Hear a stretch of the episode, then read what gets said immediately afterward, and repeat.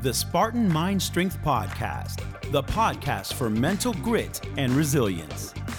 Hosted by V. Binga and Tim Ganley.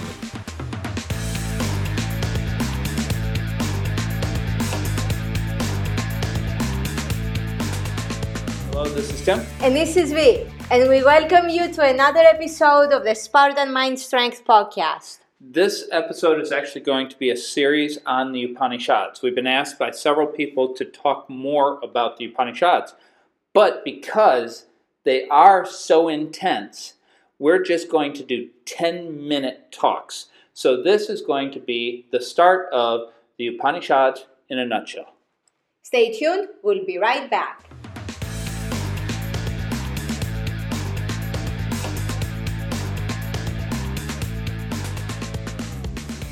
So, in in the new series of keeping everything like in a nutshell, tell me, what are the Upanishads in 10 minutes or less? Go. Okay, wow, the Upanishads to me are the. First, The- what what does the word mean? Okay, alright. Well, Upanishads means it has a it has a couple of different translations actually because it's a Sanskrit word. So in Sanskrit, every word is like a mini dictionary. It depends on the context. It depends on how you use it. So the Upanishads are can mean to to sit by, to sit by a teacher at the time and listen to what they are saying. But that teacher was not just someone random.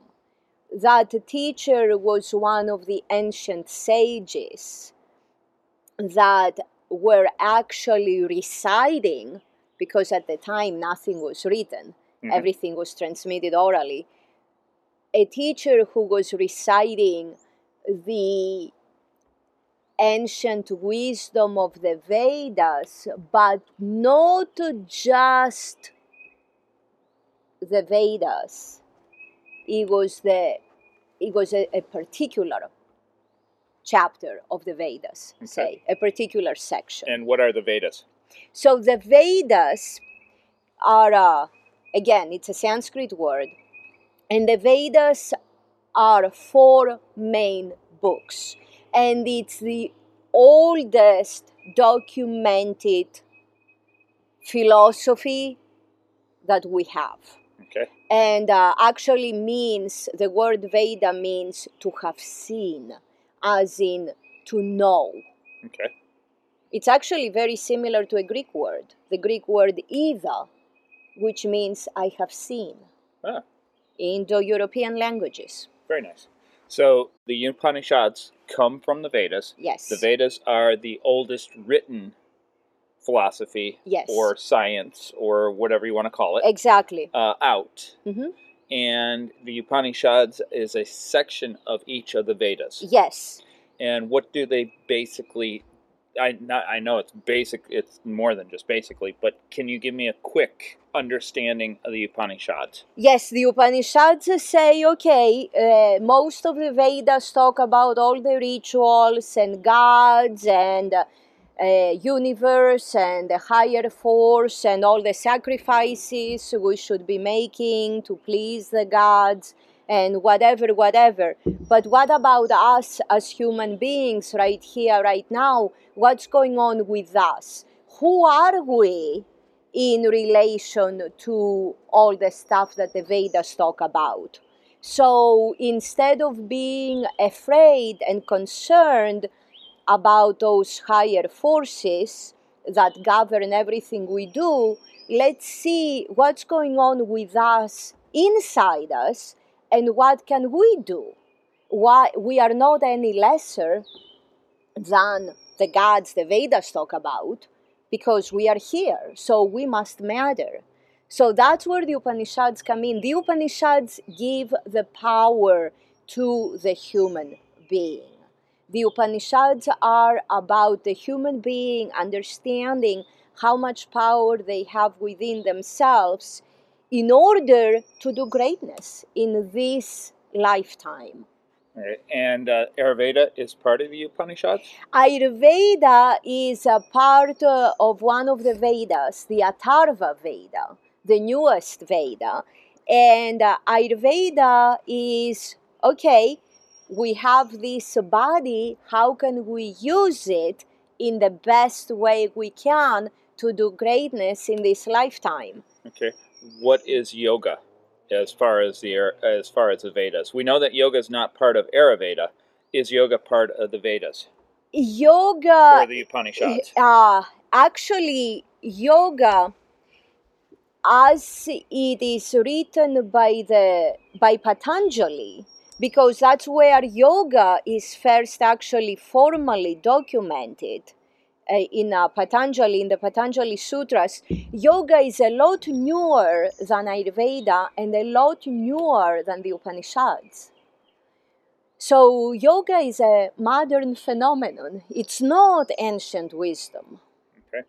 and it's you can call it ancient, but it's not as old as Ayurveda or- the Upanishads. Actually, there's only a couple handful of poses. Well, Hatha yoga is completely modern. Okay. But even the Patanjali Sutras, even the yoga philosophy, that someone will say, well, I'm not talking about the poses, I'm talking about the sutras, the little threads. Even that is a lot newer than the Upanishads and a lot newer than Ayurveda. Excellent. So, to sum up Upanishads, can Yes. you do that quickly? Uh, the Upanishads say that uh, we have, we are more than uh, the physical body, and uh, we are more than our mind. Also, we are more than our breath. There is something more to this existence. So, where the Upanishads come in, say if you focus at this existence as we see it, it's ever changing, right? Everything changes. And that's where the whole stress in of life comes in because everything changes. So if we focus at possessions, we get bored, we lose them, whatever. If we focus at other people, we get bored, we lose them, whatever. If we focus at the weather, we get bored, we lose it, whatever. Everything changes, right? But the Upanishads say that if you pay enough attention to to this existence, if you start con- controlling what your body wants and what your thoughts want and the way you behave, then you're going to realize that there is something deeper that never ever changes. And that's our higher self. And that's where comfort comes in and confidence. There is, there is something more. So when you say, the Upanishads say, I am cold or I am tired, that's not you. There is something deeper than that that recognizes that your body feels cold, that your body feels tired. When you say, I'm angry, that's not you. There is something deeper that recognizes that your mind is angry. Because, because if you say, I'm angry, and then you make an effort to think of something that makes you happy, you're going to become happy and your anger is going to go away. So in 10 minutes, you're going to have completely different thoughts. So that means that there is something deeper. That and that thing that's deeper, your little buddhi, the Upanishads call it, that's your higher self and that never changes. So once you make that a habit in your everyday life, you're gonna feel much more content. You're gonna find joy a lot more often than you already do. And that's power. Excellent. Until next time, much, much love from both of us. Namaste Kala. May we all be well, adapt, and thrive.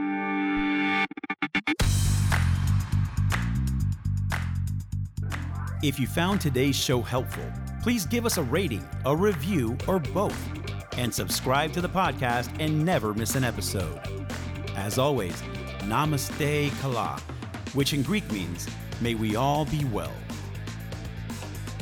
This program, copyright True Fitness Incorporated, all rights reserved.